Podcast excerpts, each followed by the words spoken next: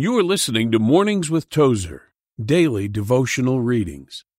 March 25th Conviction and Pain. Nicodemus answered and said unto him, How can these things be?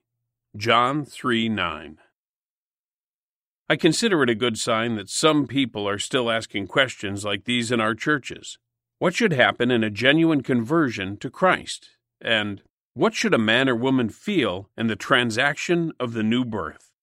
If I am asked, my answer is this there ought to be a real and genuine cry of pain. That is why I am not impressed with the kind of evangelism that tries to invite people into the fellowship of God by signing a card. There should be a birth within, a birth from above. There should be the terror of seeing ourselves in violent contrast to the holy, holy God.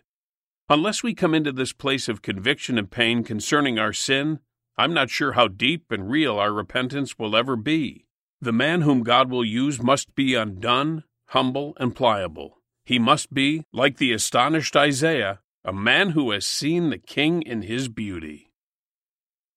Lord, I pray that many unbelieving people in hard to reach nations will realize their need for a Savior and will call upon your holy name for their salvation. You've been listening to the Mornings with Tozer podcast. To receive a free four week devotional, visit awtozer.com.